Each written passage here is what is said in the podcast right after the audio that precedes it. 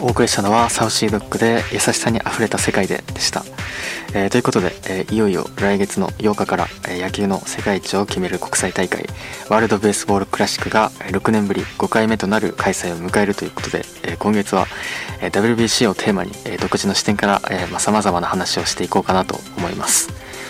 まあ、日本代表については、まあ、各メディアで連日のように、まあ、報じられていると思うので、まあ、ここでは、対戦国の野球事情などに、えー、ま焦点を当てて簡単に紹介していこうかなと思います。えー、ということで、え今回、ま2009年大会以来14年ぶりとなる世界一に挑む侍ジャパンですが、え1次ラウンドで、えプール B の韓国オーストラリアチェコ中国と対戦します。まあ、最初に、まあ、3月9日の初戦で戦う、ま中国代表についてまあ、去年の放送でも紹介した、まあ、昨年まで、まあ、NPB のソフトバンクでプレーして、まあ、現在は、えー、日立製作、えー、所に、えー、在籍する、まあ、真子祐介選手が、まあ、父親が中国出身であるため、まあ、代表に今回選出されています、まあ、NPB には他にも、まあ、中日の鈴木宏選手のえだったり、まあ、オリックスのドラフト2位のルーキーである内藤豊選手も、まあ、両親が中国出身であるため、えー、出場可能でしたが、まあ、選出は、まあ、ありませんでしたね。まあ、中国というのは、まあ、メジャーリーグが、まあ、中国にオフィスを構えるほど、まあ、市場拡大には力を入れていて、まあ、かつてメジャーリーグのマイナーでもプレーした、まあ、中国球界のレジェンドである、まあ、39歳の、まあ、レイ・チャンという選手がいるんですけど、まあ、彼は2017年に現役を引退して現在は、まあ、メジャーリーグの中国事業の、まあ、責任者となっていますが、えー、今大会も、えー、コーチ兼任で選手に復帰して4大会連続出場となりました。まあ、2019年に、ま、メジャーリーグが主導となって、ま、中国のプロ野球リーグが発足しているんですが、ま、依然として現状は、ま、人口約14億人の本気は、ま、野球レベルにも、ま、国内での関心にも現れていないのかなと思います。えーま、次に3月12日の、ま、第4戦で対戦するオーストラリアについてはまあ、チームの支柱であった、まあ、メジャーリーグの2021年のセーブ王、まあ、ホワイトソックスの、まあ、リアム・ヘンドリックス投手が、まあ、今年の1月にまあ大腸がんを公表して、まあ、事態となるなど、まあ、今回の出場選手は全て、まあ、国内のプロ選手だったり、まあ、アメリカのマイナーリーガーで構成されていますが、まあ、オリックスのプロ野球というのはまあ2006年に日本の阪神タイガースで1年だけプレーしたまあ45歳のスプリング投手が、まあ、現在でも活躍していたりまあ、あとは2001年からえー、の3年間、まあ、オリックスに在籍して、えー、NPB 通算24勝を挙げた、まあ、クデソン投手が、まあ、今年の1月に53歳なんですけど、まあ、現役復帰して、まあ、プレーしているようなリーグですね。まあ、あとはパースヒートという球団では、まあ、プロスポーツ史上初の、まあ、仮想通貨のビットコインによる報酬の支給を行ったことで、まあ、話題にもなっていました。えそして、まあ、プール B で最も異彩を放つ存在として、えまあ、3月11日の、え第3戦で対戦するのが、まあ、ヨーロッパの、えチェコ共和国です、まあ、チェコは、ま人口が、ま約1070万人、ま面積は、ま北海道よりやや小さいという、ま小さい国ですが、ま今大会への出場権をかけた予選では、ま敗者復活戦から、まスペインやドイツを破って、え東欧の国としては史上初となる出場を決めています。まあ、ヨーロッパで野球という競技は不毛地帯だというイメージを持つ方は多いと思いますが、まあ、野球人気こそないものの、まあ、ヨーロッパ各国で野球のリーグは存在していて、まあ、チェコにも一部リーグが10球団、まあ、その下に、えー、下部リーグがあって、まあ、ヨーロッパの野球リーグは基本的にサッカーと同じように、まあ、小降格制になっています。まあ、おそらくサッカー元日本代表の本田圭佑さんが聞いたら喜ぶと思います。まあ、とはいえですね今大会出場する20カ国の中で、まあ、現役メジャーリーガーが1人もいないという国は、まあ、今紹介した、まあ、中国オーストラリアチェコの、まあ、3カ国のみで、まあ、その全てが、まあ、プール B に集中するという、まあすえー、寂しい組み合わせにはなっています、まあ、メジャーリーグの選手が多いイコール、まあ、強いではないですが、まあ、実力だけで考えれば、まあ、日本の予選突破は、まあ、確実と言っていいと思います。まあ、そんな、まあ、プール B の中で、まあ、最も脅威になると言えるのは、まあ、韓国なのかなと思います。えまあ、韓国とは3月10日の第2戦で対戦しますが、まあ、これまでも幾多の激闘を繰り広げ、まあ、因縁を残してきた日韓戦はえ WBC としてはあの2009年大会の決勝戦以来14年ぶりとなります、まあ、そんな韓国代表のメンバーはまあ、メジャーリーグからは日本代表の、ま、ヌートバー選手と同じようなケースで、まあ、共にカージナルスから参戦する韓国系アメリカ人のトミー・エドマン選手とパドレスのショートのレギュラーを務めるキム・ハソン選手の、ま、メジャーリーグでも屈指の守備力を誇る二遊間コンビや、ま、国内リーグの KBO からは、ま、通算6年間で打率3割4分2厘を記録し、ま、昨シーズンは2年連続となる、ま、首位打者と打点を獲得するなど、え打撃交換を達成しシーズン MVP も受賞した、ま、韓国のイチローと称される24歳のイ・ジョンフ選手はまあ、かつて日本の中日ドラゴンズでも活躍した、まあ、イ・ジョンボム氏を父親に持つ、まあ、愛知生まれのサラブレッドで、えー、来シーズン、えー、メジャーリーグ挑戦を明言している、まあ、まさに韓国球界の手法です、まあ、しかしそんな野手陣と比べて、まあ、投手陣の方はというと、まあ、メジャーリーグのブルージェイズで活躍するリュウ・ヒョンジン選手は、まあ、トミー・ジョン手術明けもあり出場できず、えー、また KBO で昨シーズン23歳ながらえー、防御率と奪三振のタイトルを獲得するなど、まあ、次世代のエースとして期待され、まあ、日本でいう山本由伸選手のような存在の、まあ、アン・ウジン選手が、高校時代に起こした暴力事件を理由に、代表チームから追放処分を受けていて、まあ、今回も不参加となるなど、まあ、代表のエース格と言えるのは、まあ、共に34歳のキム・クワンヒョン選手と、まあ、ヤン・ヒョンチョン選手くらいで、えーまあ、野手陣と比べて、まあ、大きく見劣りします。まあ、韓国で、まあ、若手の有望な投手が育ってこない要因の一つとして、まあ、KBO という、まあ、リーグは、まあ、2014年を境にストライクゾーンが縮小していて、まあ、これが世界一狭いとも言われて、まあ、打者が非常に有利な環境であるため、まあ、極端な蛇行到底のリーグで、えー、知られていて、まあ、昨シーズン首位打者を争っていたのがえ、日本の広島で2020年に、まあ、1年だけプレーしたピレラ選手と、まあ、同じく2012年から4年間日本のオリックスやソフトバンクでプレーし昨年、まあ、プロ22年目で現役を引退した、まあ、40歳のイデホ選手が、まあ、首位打者を争ったという、まあ、まさに魔境です、まあ、そして2020年2022年の、KBO のストレートの、平均球速が、まあ、144.2キロだったんですけど、まあ、これはま NPB の146.1キロはまあ2キロ下回っていて、まあ、また2019年時点とま同等であることから、ま、急速でま見た場合、ま、投手レベルはま NPB よりも3年は遅れていると言えます。ま、ちなみに、ま、KBO 史上最、えー、KBO 史上最速の球速は、まあ、後に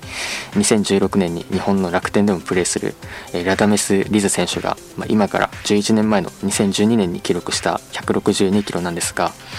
まあ、KBO で、まあ、これまで160キロに到達した韓国人選手は、まあ、先ほど名前を挙げた、えー、韓国の山本由伸こと、まあ、アン・ウジン選手ただ一人とまあ、NPB ではすでに9人の日本人投手が160キロ以上を計測していますが、まあ、それと比較しても、えー、韓国がまあ自国の投手育成に大幅な遅れをとっているのが分かると思います。まあ、韓国といえば2008年の北京オリンピックでは9戦全勝で金メダルを獲得翌年の2009年 WBC では準優勝と全盛を迎えたもののその後の2013-17の WBC だったりえー、あとは2021年の、えー、東京オリンピックでは、えー、結果を残せずにいるなど、まあ、かつての宿敵も、現在では確実に弱体化してきています、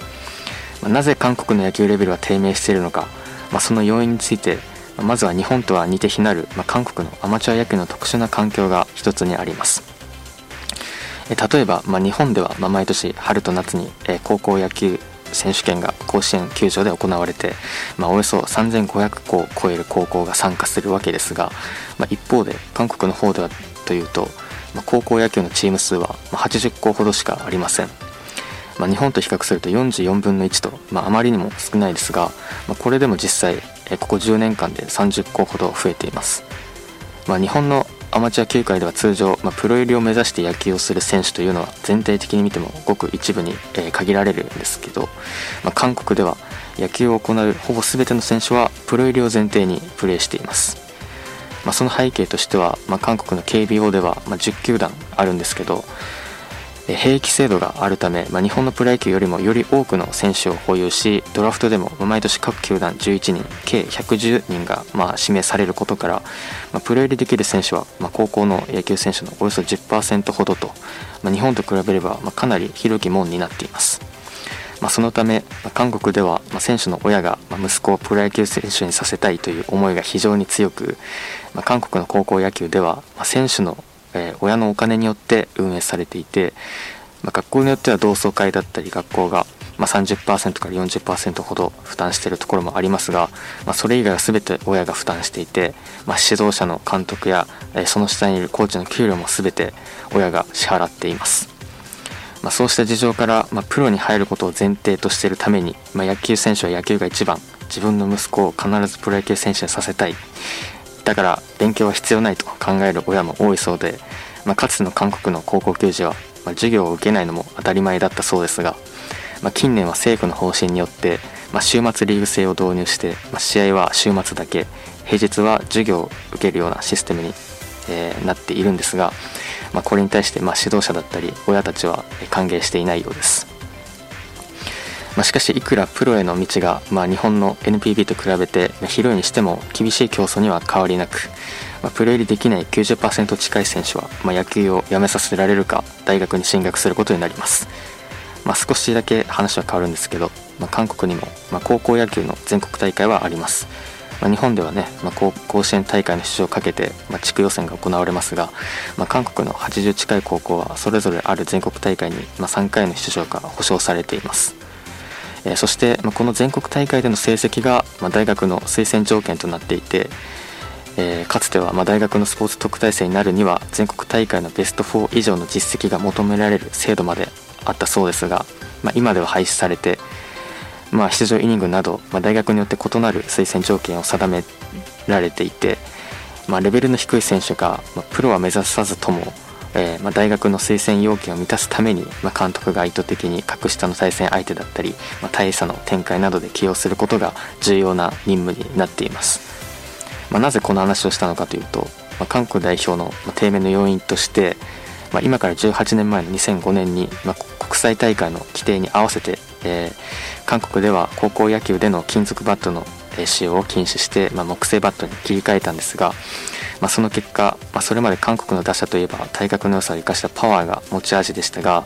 まあ、打球が飛ばなくなったことによって、えー、そして先ほど紹介した、ま成績至上主義のいびつな環境も相まって、ま遠くに飛ばすことを捨てて、ま大振りせず確実にコンタクトして、ま塁に出ようとする打者ばかりが育ちえまた打者のレベルが低下したことによって、まあ、投手のレベルも向上しないという、まあ、スパイラルに陥っていることが、まあ、韓国の、国際競争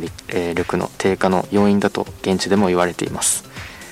まあ、そんな木製バット世代の代表例というのは、まあ、先ほども紹介した韓国のイチローことイ・ジョン選手で、まあ、打高到底の KBO ですが、まあ、高打率の選手は多いものの、まあ、長距離を得意とする打者が育ってきていないというのは、まあ、成績を見たら、ま、一目瞭然となっています、まあ、そして、まあ、日本の高校野球でも、まあ、来年の選抜高校野球大会から、まあ、打球速度を抑える、まあ、飛ばない金属バットへの完全移行が決定していますが、ま、韓国の事例もあるように、ま、新たな基準を作っていく上で、ま、今後は慎重にそのバランスを見極めていく必要がありそうです。まあ、しかしそんな韓国ですが、まあ、昨年の9月に行,、えー、行われた、まあ、アンダー18の世界大会で、まあ、キム・ソヒョン投手が、まあ、日本戦で163キロを計測するなど、えー、韓国球界で待望となる怪物級の投手が出現し、まあ、今シーズンから、えー、KBO の、えー、ハンファイイーグルスに全体1位で指名を受け入団しましたが、えー、キム選手は今月の8日インスタグラムで、まあ、サブアカウントを使用して、まあ、コーチやファンを非難する投稿をしていたことが明るみになり、まあ、罰金を含む、えー、懲戒処分を受けるなど、ま入団早々に、えー、騒動となってしまいました、ま先ほどのアン・ウジン選手もそうですが、まこれらは韓国の環境による影響は、ま一つの原因なのかなと、え思います。えー、ということで、ここまでは日本代表と戦うプール B の国々の、え野球事情についてえ話してきましたが、え CM の後は WBC と日本代表を取り巻く、まあ、COQ 問題から、え投球分析の最先端理論について話していきます。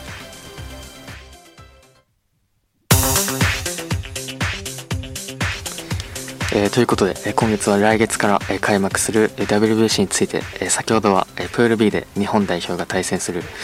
え国の、え野球事情を軽く紹介しその中で、まあ、韓国球界が抱える問題について話してきましたが、え WBC の場合日本代表では、まあ、第1回大会から常に取り沙汰されているのが、まあ、使用球の問題です。今大会でも主に、まあ、オリックスの宇田川優希投手だったり、まあ、楽天の松井裕樹投手などが、まあ、NPB と比較して滑りやすい WBC の使用機への適用に苦慮していると報道されていましたが、えー、というのも本来、えー、国際大会で使用されるボールというのは、まあ、例えば2019年のプレミア12だったり、まあ、2021年の東京オリンピックは、えー、世界野球ソフトボール連盟の WBSC が主催のため使用球は日本の SSK 社製ですが WBC の場合は、まあ、メジャーリーグが主催であることから、まあ、メジャーリーグで使用される公式球と同じ、まあ、アメリカのローリングス社製となっています。ま、もちろん日本の NBB の使用機は水の射精で、ま、SSK 射精との間にも、まあ、若干の差異はあるものの、ま、同じ日本のメーカーなので、ま、その差は、ま、WBC の、えー、公式球と比較すれば、ま、小さいものです。まあ、そんなメジャーリーグの公式球は、まあ、近年投手が滑り止めとして使用が認められているロジン以外の、まあ、粘着物質を不正使用してきた問題もあり、まあとえー、取り締まりを、まあ、強化した結果、まあ、デッドボールの数が増え、まあ、バッター側からも、まあ、滑ってデッドボールを食らうくらいなら、まあ、粘着物質を使われた方がマシだと、えー、言われるほど、まあ、いかに滑りやすか滑りやすいかは、まあ、周知の事実となっていますが、まあ、実際にどれほど滑りやすいのか、粘着物質の使用でどの程度、まあ、摩擦が増加するのかについては、まあ、検証データはなく、まあ、全て投手の肌感覚、ま、主観によって議論が進められてきました。えー、しかし、ま、昨年の12月、ま、そんな長年の疑念を、ま、日本の、えーとえー、東北大学などの研究グループが、ま、世界で初めて検証を行って、ま、それらの効果を、えー、定量化したことを発表、えー、その研究結果によると、まあ、メジャーリーグの公式球は NPB と比べて摩擦係数が20%も低く非常に滑りやすくなっているということ、えー、そして使用禁止の粘着物質の使用によって、えー、摩擦係数は50%程度も、え増加していること、えそしてロジンなど、え何もつけていない、え状態だと、え指が乾燥している人は、まあ、水分量が多い人に比べて2倍以上も滑りやすくなっていて、えまあ、個人差が大きかったが、まあ、ロジンを使用することによってその差は小さくなることが、まあ、数値として明らかになっていました。まあ、しかし、まあ、こうしてメジャーリーグの公式球の品質には問題があるといえる実証がなされた一方で、まあ、メジャーリーグは今シーズン粘着物質使用に対するチェックをさらに強化するそうで、まあ、その理由は、まあ、2021年シーズンは取り締まりによって投手の回転数が明らかに低下していたものの、まあ、2020年シーズンには、ま再び回転数が上昇していることから、まメジャーリーグは新たな粘着物質の存在を疑っているようですが、ま普通まずはねボールの品質を何とかするのが先決であるはずですし、まあ、これにはメジャーリーグとローリングス社製との間に癒着があるとしか思いませんよね。まあ、さらにメジャーリーグでは関係者の密告によって、まあ、昨シーズン3種類の公式球の使用を隠蔽している疑惑もあったりと、まあ、正直闇が深いです、まあ、そしてあまり語られていませんが、まあ、ボールが滑りやすくなるということは、まあ、投手だけの問題ではなく、まあ、野手のスローインスローイングにも、まあ、大きな悪影響を及ぼし、まあ、怪我のリスクにもつながるので、まあ、問題解決に向けて一刻も早く動いてほしいです。まあ、ただ日本代表にとって、明るい材料と言えるのは、まあ、今回の WBC では日本の NPB で使用されるロジンが使用可能になったことと、まあ、決勝ラウンドで、決勝ラウンドが行われる、まあ、メジャーリーグのマイアミ・マーリンズの本拠地ローンデポパークは、まあ開えー、開閉式の屋根付き球場のため、まあ、全試合屋内球場での試合になるのは、まあ、朗報かなと思います。まあ、そんなパフォーマンスに大きな影響を与える野球に不可欠なボールについて、まあ、データサイエンスやメカニクスの観点で最先端を行くメジャーリーグでは近年、まあ、ある事実が解き明かされたことで投球分析は新時代に突入しています。それがシームシフトウェイクです、まあ、シームシフトウェイク、まあ、SSW とここからは訳しますがまあ、SSW とは、まあ、簡単に説明すると、まあ、シームとは、まあ、ボールの縫い目のことを指すんですが、まあ、その縫い目がボールの変化に影響を与える現象のことを言います、まあ、詳しく説明する前にまずまずはその効果が明らかとなった経緯から話していくと、まあ、これまでメジャーリーグではトラックマンというシステムでトラッキングデータを計測していましたが投手の投じたボールの回転軸についてはボールの軌道に与えるえー、間違えたボールの軌道に影響を与えるのは、まあ、重力以外ではマグヌス効果だけだという前提から推測した値を出していました。しかし2020年、まあ、メジャーリーグではトラックマンからより高性能な、まあ、ホークアイにシステムを移行したことで、え回転軸の、正確な数値が計測可能になりました。そして改めて計測した数値とトラックマンで推測した数値を見比べた結果、一致しないケースがほとんどだったわけです、まあ、要するにスピンと実際の変化が一致しないボールです。えここでボールに作用している力はマグヌス効果以外にも存在することが明らかとなり、えそれが、ま SSW ボールの縫い目によって生まれる効果によるものでした、まこの、SSW の効果が生まれるメカニズムは、ま言葉で伝えるのは難しいんですが、まボールを平面にして見た場合に、ま中心を通る前に6度後ろに18度の範囲内に、まできるだけ長く縫い目が現れるようにボールを投げることでまあ、CM シフトウェイクを発生させることができます、まあ、これがま解明されたことで、ま、何が変わったのかというと、ま、これまで定説とされてきたマグヌス効果というのは、ま、簡単に言うと回転がボールに変化を生み出すという理論で、ま、回転数が高ければ高いほどボールの変化量も増えるし回転軸によってボールが変化する方向は決まるというものです、ま、その一方で、まあ、CM シフトウェイクはえー、投球時の縫い目の位置がボールに変化を生み出すというもので回転数も関係なければ変化する方向も回転軸に依存しません、まあ、つまりこのシームシフトウェイクを、えー、駆使すれば、まあ、例えばオーバースローの投手がサイドスローの投手が投げるような横に大きく沈むシンカーを扱えるようになったり、まあ、通常打者というのは投手が投げるボールの回転を見て変化を予測しますが従来の回転軸とは異なる変化で向かってくるこのシームシフトウェイクのボールは打者にとってそれは予測が困難なまさに魔球となりそんな効果を扱う投手が今メジャーリーグでは増えています。そして昨シーズンのメジャーリーグでそんなシームシフトウェイクの効果を駆使し最も驚異的だった魔球を扱う投手たちが今回の WBC にも出場するので、紹介したいと思います。まあ、まずセーバーメトリックスには例えばその球種が相手チームの、まあ、得点期待値をどれだけ減らしたかを数値化した、まあ、ランバリューという、まあ、指標があります、えー、まあ、この指標では、まあ、リーグ平均を0として、えー、例えばマイナス3の場合は、えー、その球種が相手チームの得点期待値を3減らしたということを意味するんですが、メジャーリーグで昨シーズンこのランバリューで最も高い数値を記録した上位5つの、球種の中で、今回の WBC に出場しているのはまずメジャーリーグ全体5位のマイナス22を記録したニューヨークメッツそしてプエルトリコ代表のエドウィン・ディアズ投手のカットボールです。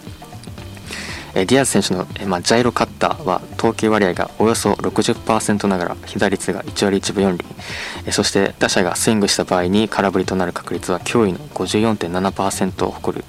る、魔球となっていて、回転効率の低いジャイロ回転の高速ボールはまあ、シームシフトウェイクによる恩恵で、まあ、チェンジアップのような効果が生まれて、えー、空振りが奪うことができる魔球になります、そして、え、メジャーリーグ全体3位のマイナス25を記録したのがマイアミ・マーリンズ。そしてドミニカ共和国代表のサンディ・アルカンタラ投手の高速チェンジアップです。被打率は1割4分5厘でこれもシームシフトウェイクの効果によってフォーシームやツーシームとの区別がつきにくくまたサイドスピンがかかって、まあ、重力で鋭く落下するため多くの空振りを奪うことも可能にしています。そしてもう1人メジャーリーグ全体2位のマイナス28を記録したのがロサンゼルス・エンゼルス。そして日本代表の大谷翔平選手の横スライダー通称スイーパーです。被打率1割6分1厘の、まあ、大谷選手が操るこのスイーパーとは、まあ、横に大きく曲がるスライダーのことで、まあ、これも、まあ、CM シフトウェイクの効果を作用させるために、まあ、握りを、まあ、通常のスライダーではなく、まあ、ツーシームの握りにすることで、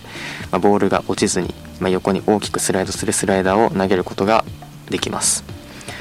このスイーパーは、まあ、大谷選手に限らず、まあ、新たな球種と,、えー、球種として、まあ、近年のメジャーリーグでは台頭してきていますがもともと古くから、まあ、横変化が大きいスライダー自体は、まあ、スラーブと呼ばれて、まあ、日本でも、まあ、伊藤智仁氏だったり、まあ、あとはダルビッシュ選手だったり松坂大輔氏なども、えー、投げていたとされていますがあまあ以前から、まあ、その有効性自体はデータからも証明されてきていたんですがそのスラーブをリブランドした、球種がスイーパーで、まあ、近年注目を浴びているのは、まあ、シームシフトウェイクが明らかになったことで、まあ、その投球方法が、ま明ら明らかとなった影響が大きいです。まあ、スイーパーは回転に対してボールが思ったより落ちないため、まあ、打者にフライを打ち上げさせるために有効な球種とされています。えー、ということで、まあ、まだまだ、まあ、シームシフトウェイクだったりスイーパーについて話したいことはあるんですけど、まあ、今回は WBC がメインなのでこれくらいにしてまたの機会に話します。ということで、まあ、次の話題に移る前にここで1曲かけたいと思います、えー、この曲は WBC の公式球への適用に苦悩している松井裕樹選手の登場曲なんですが、まあ、彼は通算防御率は2.48なんですが、えー、まあ各年で活躍する幅が大きい投手として知られ、ま、キャリア9年間で一度も防御率2点台のシーズンがないというそんな、ま、数奇な成績を残している、え、松井裕樹選手の登場曲です。フォールアウトボーイでセンチュリーズ。えー、お送りしたのは、えー、フォールアウトボーイでセンチュリーズでした。えー、ということで、えここまでは、え WBC をテーマにさまざまな問題を取り上げてきましたが、え最後に触れたいのが、え WBC の運営面における問題についてです。まあ、まず WBC というのは、まあ、アメリカのメジャーリーグ機構と、まあ、選手会の共同で立ち上げられた、まあ、WBCI という組織で、まあ、運営されていて、まあ、WBC が誕生した経緯は、まあ、メジャーリーグの多国籍化に伴って、まあ、野球事業を世界レベルで拡大するために作られました、まあ、つまり例えばオリンピックであれば、まあ、国際オリンピック委員会の IOC、まあ、サッカーのワールドカップであれば、まあ、国際サッカー連盟の FIFA など、えー、国際スポーツ団体が主催していますが、まあ、WBC ではアメリカという特定の国のスポーツリーグが主催しているということになります、ま、これが極めていびつな大会構造を生んでいてまあ、例えばオリンピックやワールドカップでは、まあ、各出場国に、ま、代表スポンサー権だったり、まあ、代表グッズの商品化権が、ま、当然のように認められている一方で、ま、WBC では、え、主催者である WBCI 側に、え、帰属させているため、ま、それらの権利は認められていません。まあ思いえー、思い出されるのは、まあ、日本が世界一に輝いた、まあ、2009年の第2回 WBC の時、まあ、アサヒビールだったり、まあ、日本マクドナルドなどの日本企業が、まあ、大会のスポンサーの大半を占め、まあ、その収益は約9億円近くあったにもかかわらず、まあ、その年の WBC 全体の収益約15億円は、まあ、アメリカ側にはまあ66%の、まあ、約10億円が配分され、えー、対して、日本は13%の約2億円でした。えー、まあ、それに、まあ、当時これを不服とした日本側は、まあ、第3回、えー、WBC 以降の不参加を表明していましたが、まあ、こうした背景から、まあ、野球日本代表は独自採算での収益構造を作る必要があったために、えー、先月の放送でも話した侍ジャパンという名称を、えー、誕生させ、えー、独自でスポンサーを募るなどして運営、まあ、現在では安定した収益を確保できているため WBC へ参加できています。まあ、しかしここで日本にも物申したいことがありまして、まあ、WBC を運営する、まあ、WBCI は、ま、大会の各ラウンドの興行権を販売して開催していて、まあ、らかじめ費用を回収できる、ま、ローリスクローリターンな方式を採用していて、ま、東京ラウンドの興行権は日本の読売新聞社が買収しています、えー、そこで一つ言いたいのがま、まず、ま、先月の放送でも話したんですけど、ま、WBC の東京ラウンドで大会初のボランティアを起用すると発表された件について、まあ、オリンピックが代表的な例とは、えー、言えますが、まあ、ボランティアが全て悪いとは言いませんが、まあ、営利事業の中でボランティアという無償の労働力を使う行為は、まあ、自分にはどうしても違和感を覚えます。そしてもう一つは今回の第5回 WBC では全体でチケットの売り上げが過去最高を記録しているなど、まあ、日本でも史上最高の呼び声高い侍ジャパンの戦いを一目見たいと日本戦は速攻で完売していましたが今回の東京ラウンドで日韓戦が14年ぶりに行われますが韓国の KBO から、まあ、韓国代表の応援団のために座席ブロックを確保してほしいと、まあ、要望されたことに対してえ日本側は、ま過去大会、え過去の大会とは一転して、えそれを断ったと報じられています。え、さらに、ま、東京ラウンドの試合のチケットが購入できるサイトに、え、海外からアクセスしようとすると、ま、IP ブロックがかかるようになっていて、ま、現状は日本国内に向けてのみ販売という仕様になっています。WBC は国際試合であって、まあ、他国でチケットが購入できないような仕様になっているのは、まあ、どんな事情であれ、ま、間違いなく問題がありますし、まこれらの日本側の対応だけを含めても、ま国内の利益を優先しているようにしか、ま見えず、ま日本もアメリカのことを強く言えないのではないかというのが正直な感想です。えー、ま最後に、まそんな侍ジャパンにまつわるデータを少しだけ紹介して、ま終わろうと思うんですけど、ままず今大会はまあ、14年ぶりの世界一を、まあ、目指す日本代表ですが、まあ、その上で避けては通れないのが、まあ、順調に勝ち上がった場合、え、準決勝や決勝で激突することとなるアメリカやドミニカ共和国ですよね。まあ、そこで鍵となるのは、まあ、150キロ以上のツーシームに対応できるかどうかです。まあ、これまでの WBC での野球日本代表の軌跡を振り返っても、まあ、2013年の台湾戦でのワン・ケンミン投手だったり、まあ、前回の2017年大会の準決勝のアメリカ戦での、えー、ストローマン選手に対してなど、まあ、伝統的に速くて沈むボールに対して苦戦しています。まあ、というのも、150キロを超えるツーシームというのはまあ、日本の NPB では極めて希少なボールで、まあ、2022年シーズンの、まあ、メジャーリーグと、まあ、NPB で比較しても、まあ、150キロ以上のツーシームが全投球に占める割合は、まあ、メジャーリーグでは8.1%あるのに対して、まあ、NPB ではたった0.8%しかありません。まあ、それだけ日米の環境には大きな違いがあって、まあ、日本の打者にとっては、まあ、体感したことのないボールであることが、まあ、苦戦する原因であります。ま、反対に日本投手陣が得意とするフォークボールは、ま、メジャーリーグでは希少なため、ま、武器になります、まあ、あともう一つ紹介したかったんですがこれは、えー、今回は割愛します、えー、ということで、まあ、短期決戦は何が起こるか分かりません、まあ、これはスポーツ全体全般にも言えますが、まあ、野球においても、ま、運という要素は常に勝敗に大きく作用しています。まあ、以前も話しましたが、まあ、例えば東京において分析結果では、まあ、メジャーリーグの年間の試合結果で、まあ、運の要素が占める割合はおよそ34%と、まあ3、3分の1もあって、まあ、それが短期決戦になればさらに大きく上昇します。長期的なシーズンなら数ある試合の一つで片付けられることも、まあ、短期決戦ではその一つの結果の違いが、まあ、明暗を分けます、